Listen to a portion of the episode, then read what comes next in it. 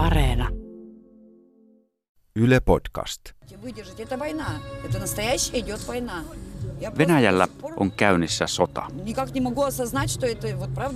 Anna Shikalovan mukaan Venäjällä käytävä sota on aivan oikea fyysinen sota, jossa kärsitään tappioita ja jossa taistellaan elintilasta.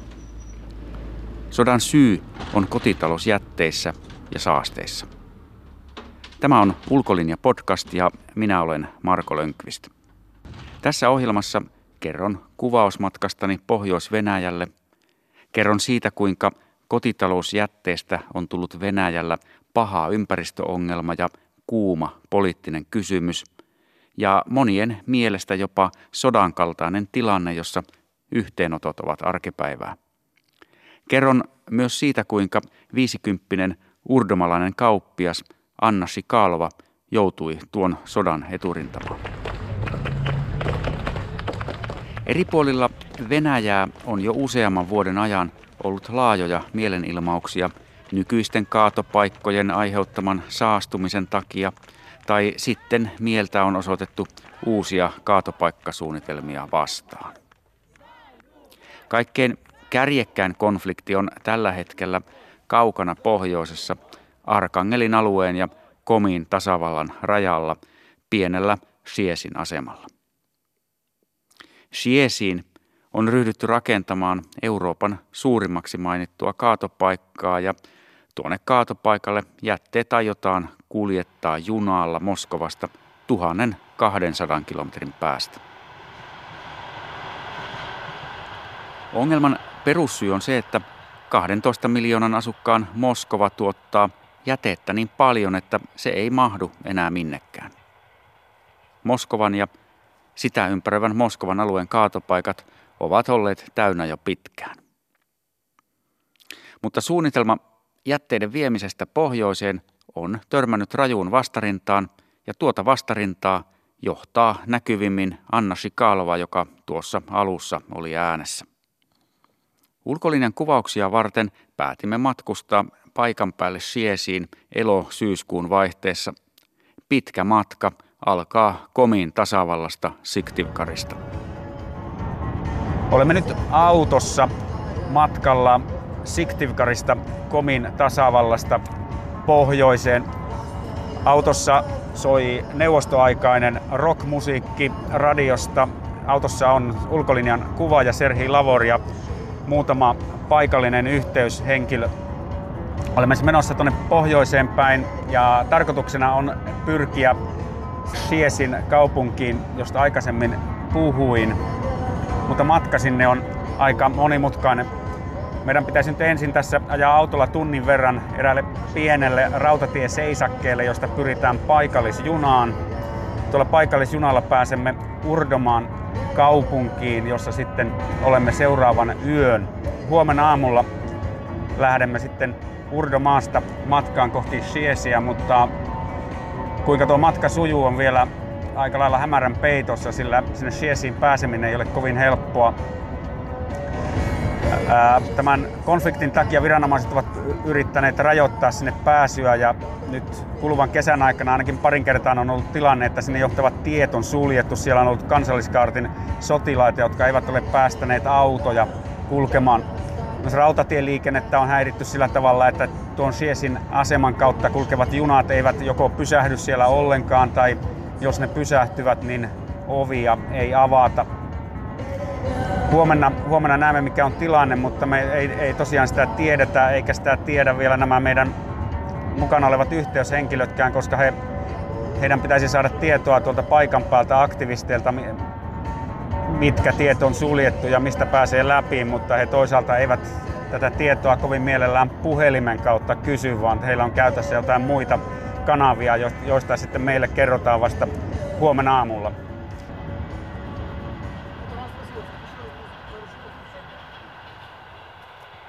Siesissä oli neuvostoaikana pieni kyläyhteisö ja tuota perua on myös junaseisake. Nyt paikalla ei asu enää ketään, eikä paikalle ole muuta tietä kuin rautatie. Lähimmät asutuskeskukset Urdomaa ja Madmas on parinkymmenen kilometrin päässä. Suunnitelmat kaatopaikan rakentamisesta Siesiin tuli ilmi aivan sattumalta. Anna Shikalova ja muut paikalliset asukkaat, jotka tuolla seudulla liikkuvat lähinnä sienestämässä, huomasivat, että seisakkeelta oli kaadettu isolta alueelta puita. Pian siellä paikalla oli maansiirtokoneita ja kaatopaikan perustustyöt vauhdissa. Sitten kävi ilmi, että Arkangelin alueen johto oli sopinut kaatopaikan rakentamisesta Moskovan kaupungin kanssa kaikessa hiljaisuudessa. Tästä hankkeesta ei kerrottu paikallisille asukkaille yhtään mitään, eikä edes läheisen Urdomaan kaupungin johto saanut mitään vastauksia kyselyihin. У нас своего мусора достаточно. Такого. Живите в Москве, мы же не идем к вам со своим мусором. Anna Shikalova kiteyttää tiiviisti paikallisten asukkaiden perustelut kaatopaikan vastustamiselle. Täällä on omat jätteet ja ne hoidetaan. Hoitakaa te omanne siellä Moskovassa, emme mekään tuo omia jätteitä sinne. Jos jätteestä käydään sotaa, niin Siesissä on käynnissä jonkinlainen asemasota. Mielenosoittajilla on jatkuva leiri, kaatopaikkatyömaan vieressä, yötä päivää, kesät, talvet. Työmaalla taas on kymmeniä vartioita, jotka peittävät kasvonsa. Aina aikaa join mielenosoittajat ja vartijat ajautuvat käsikähmään. Loukkaantuneita on viety sairaalahoitoon ja välillä paikalle on komennettu kansalliskaartia ja sisäministeriön erikoisjoukkoja.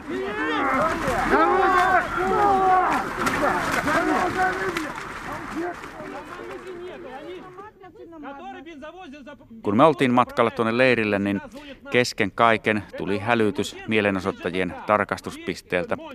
Sinne oli saapunut tankkiauto, joka oli viemässä polttoainetta kaatopaikka työmaalle.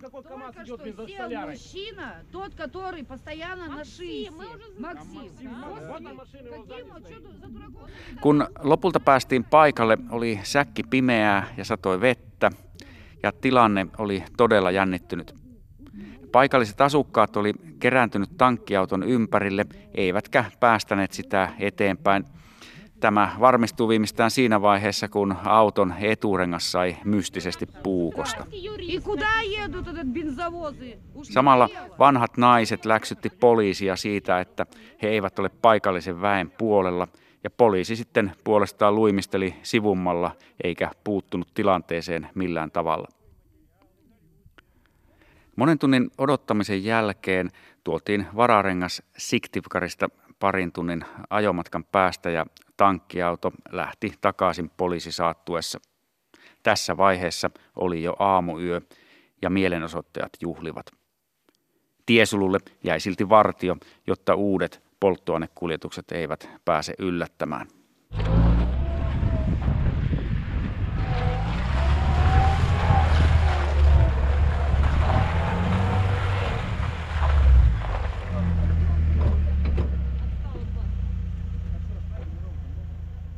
Nyt ollaan hotellilla Siktivkarissa, Komin, Komin tasavallan pääkaupungissa. On oltu pari päivää, pari päivää reissussa ja on tuotta, niin, niin ollut aika, aika rankka, rankka matka. Me oltiin siellä Siesin, Siesin kaatopaikkaa vastustavien aktivistien leirillä ja sinne meno on aika, aikamoista hommaa.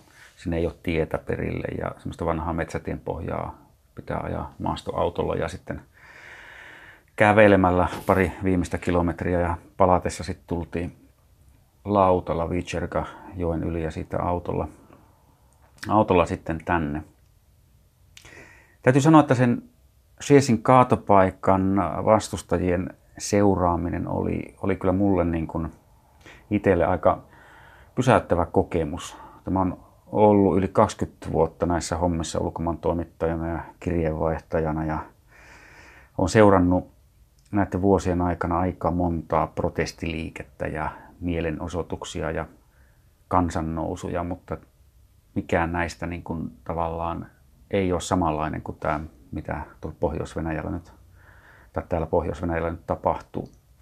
Niin se on niin kuin, mietin tuossa niin muutama tämmöinen erottava asia on se, että tavallisesti tämmöisissä niin kuin isoissa protestiaaloissa ja kansannousuissa niin aktiivisimpia toimijoita niin on aika nuoret ihmiset tai sanotaan tuonnakin niin aktiivisessa työelämässä iässä olevat ihmiset ja monesti niin kuin nuorimmalla porukalla on tämmöinen jonkunlainen luontainen into muuttaa jotakin epäreilua tilannetta vastustamalla valtaa tai diktatuuria tai korruptiota tai jotain tämmöistä.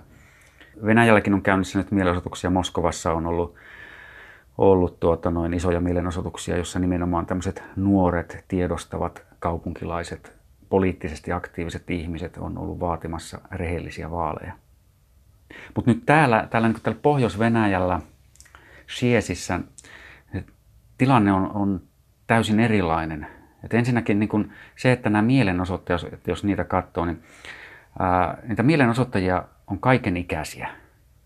Ihan niin kuin koululaisista alkaen siitä ylöspäin. Ja mikä niin kuin on silminpistävää on se, että siinä joukossa on todella paljon iäkkäitä ihmisiä. Sellaisia niin kuin silmämääräisesti arvioiden eläkkeellä tai eläkkeen kynnyksellä. Ja se, semmoisia ihmisiä, jotka niin kuin määritelmällisesti, varsinkin Venäjällä, syrjäseudun vanhempia ihmisiä, jotka on poliittisesti hyvin epäaktiivisia, ei millään tavalla niin kuin osallistu mihinkään päivän politiikkaan yleensä. Tyypillinen esimerkki tällaisesta epäpoliittisesta ihmisestä on tämän meidän kuvattavan ulkolinjaohjelman päähenkilö Anna Shikalova. Anna Shikalova on tämmöinen noin 50-vuotias nainen, isoäiti, joka omistaa tämmöisen pienen kaupan Urdamaan taajamassa 20 kilometrin päässä tuosta Shiesin kaatopaikkatyömaasta. Ja, ja hänestä on tullut tämän Shiesin protestiliikkeen keulahahmo. А нас просто хотят уничтожить, активистов, чтобы их не было, чтобы просто была помойка тут. Anna Shikalva puhuu hyvin vakuuttavasti ja päämäärätietoisesti siitä, että mielenosoittajat eivät anna periksi ja että paikallisilla ihmisillä ei ole mitään menetettävää, koska he elävät tästä ikään kuin luonnosta, metsästä, kalastuksesta, sienistä, marjoista. Ja tämä 50-vuotias kauppias puhuu ihan tyynesti, että käynnissä on jonkunlainen sota heidän, heidän elinalueistaan. Siellä kaatopaikka työmaalla on leiri, siellä se on semmoisen tiettömän tien takana, sinne pitää kävellä pari viimeistä kilsaa tosiaan, niin kuin, niin kuin tuossa sanoin. Siellä leirissä asuu kymmeniä ihmisiä teltossa jatkuvasti 24-7 ja ne valvoo, että se työmaa ei käynnisty ja että mitä siellä tapahtuu. Että se on kyllä tämmöinen sissi, sissimeininki. Samoin näillä ää, kaatopaikan vastustajilla on tämmöisiä tarkistuspisteitä, kahdella tämmöisellä tiellä, jotka on ainoat kulkuväylät, mitä pitkin periaatteessa pääsee sinne, sinne työmaalle. Ja se oli tosiaan niin kuin todella vaikuttava kokemus nähdä, kuinka nämä, siis nämä mummot ja papat pysäyttää tämmöisen kuorma-auton, ne haukkuu ja pilkkas tätä kuljettajaa ja näitä kuljetusfirman porukkaa, jotka vaihto rengasta sinne todella niin kuin aggressiivisesti. Samalla nämä vanhukset haukku poliisin aivan aivan lyttyyn. Ja tämä on jotakin semmoista, mitä mä en ole koskaan nähnyt. Чего вы вообще хотите, власть наша?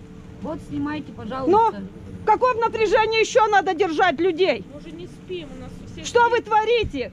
Где присяга? Kun monien kanssa siellä juttelin, niin ne ihan selitti, että ne ei pelkää enää nousta esivaltaa vastaan. Täällä tämä ilmiö siis tämä tämmöinen, tämmöinen niin todella kova vastarinta, niin se selittyy tämmöisellä raivolla niin Moskovaa kohtaan. Että siinä on niin taustalla tämä ajatus täällä, että on tämmöinen niin kuin yli 10 miljoonan asukkaan megapolis Moskova, joka tuottaa tähtitieteellisen määrän jätettä, jota ei pystytä käsittelemään, koska siellä ei ole koskaan mietitty, että mitä jätteille tehtäisiin. Ja sitten se ratkaisu Moskovassa on se, että tämä jäte niin pakataan juniin ja kuljetetaan se 1200 kilometrin päähän napapiirille, haudataan sinne maahan. Ja tästä niin kun ihmiset on täällä pohjoisessa todella loukkaantuneita.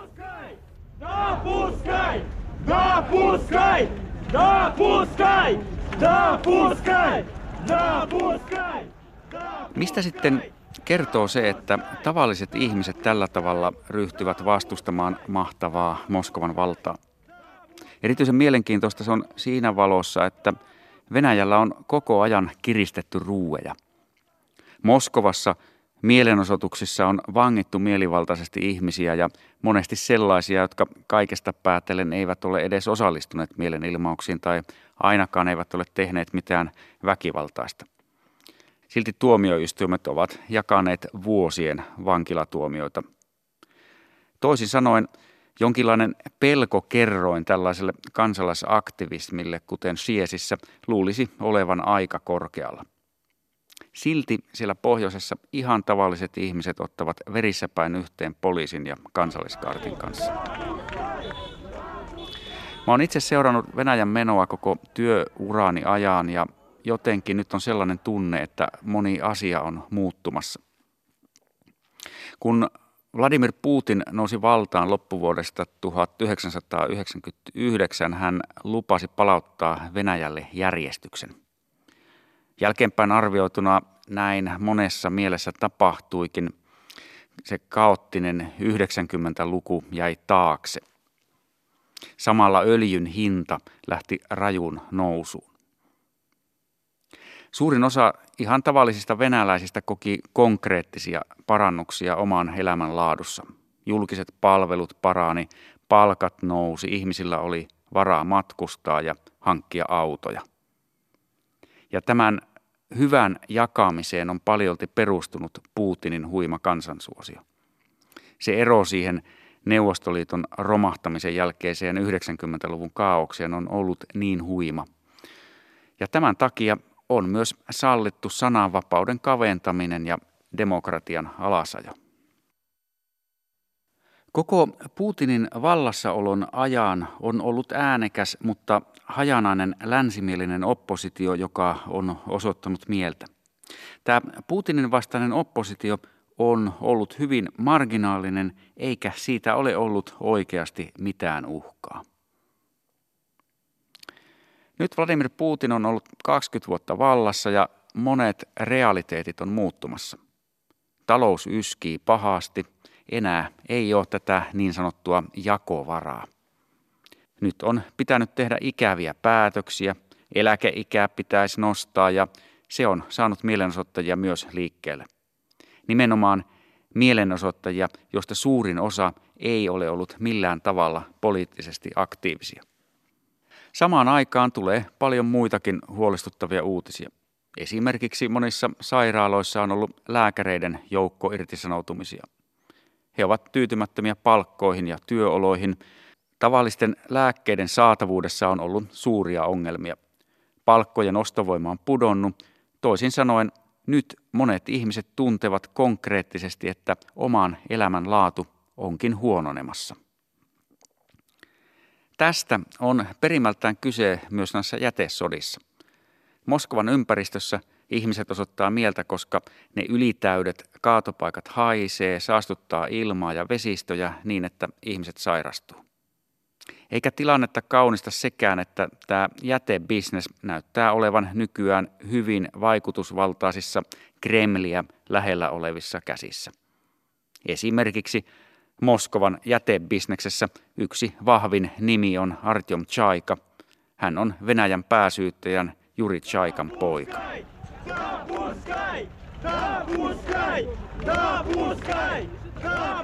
Kyse ei siis ole niinkään poliittisesta aktivismista, vaan siitä, että tavallisten ihmisten elämän laatu huononee ja se johtaa protesteihin. Ja kun tavalliset epäpoliittiset ihmiset lähtee kaduille – on tällaisten protestien tukahduttaminen myös vallanpitäjille poliittisesti todella hankalaa. Tällaisia tavallisia ihmisiä on vaikea leimata ulkovaltojen kätyreiksi tai maksetuiksi pettureiksi niin kuin tavallisesti oppositioaktivista ja Venäjällä nykyään kohdellaan. Eikä tilannetta oikein voi hoitaa silläkään, että hallituksen valvomat tiedotusvälineet enimmäkseen vaikenevat asioista. Tieto kulkee kuitenkin muuta kautta, vaikka netin valvontaa onkin kiristetty. Moni asia viittaa jonkinlaiseen neuvottomuuteen. Tämänkaltainen aktivismi tällaisessa laajuudessa on Venäjällä kovin uutta. Jonkinlaiset palikat on nyt liikkeellä ja on mielenkiintoista katsoa, että seuraako tästä jonkinlainen kurinpalautus ja liikahdus yhä syvemmälle itsevaltaisen korruptoituneen poliisivaltion suuntaan, vai koetetaanko sittenkin lopulta hakea jotakin keskusteluyhteyttä kansalaisten kanssa? Jälkimmäisen vaihtoehdon puolesta en löysi tällä hetkellä kovin paljoa vetoa.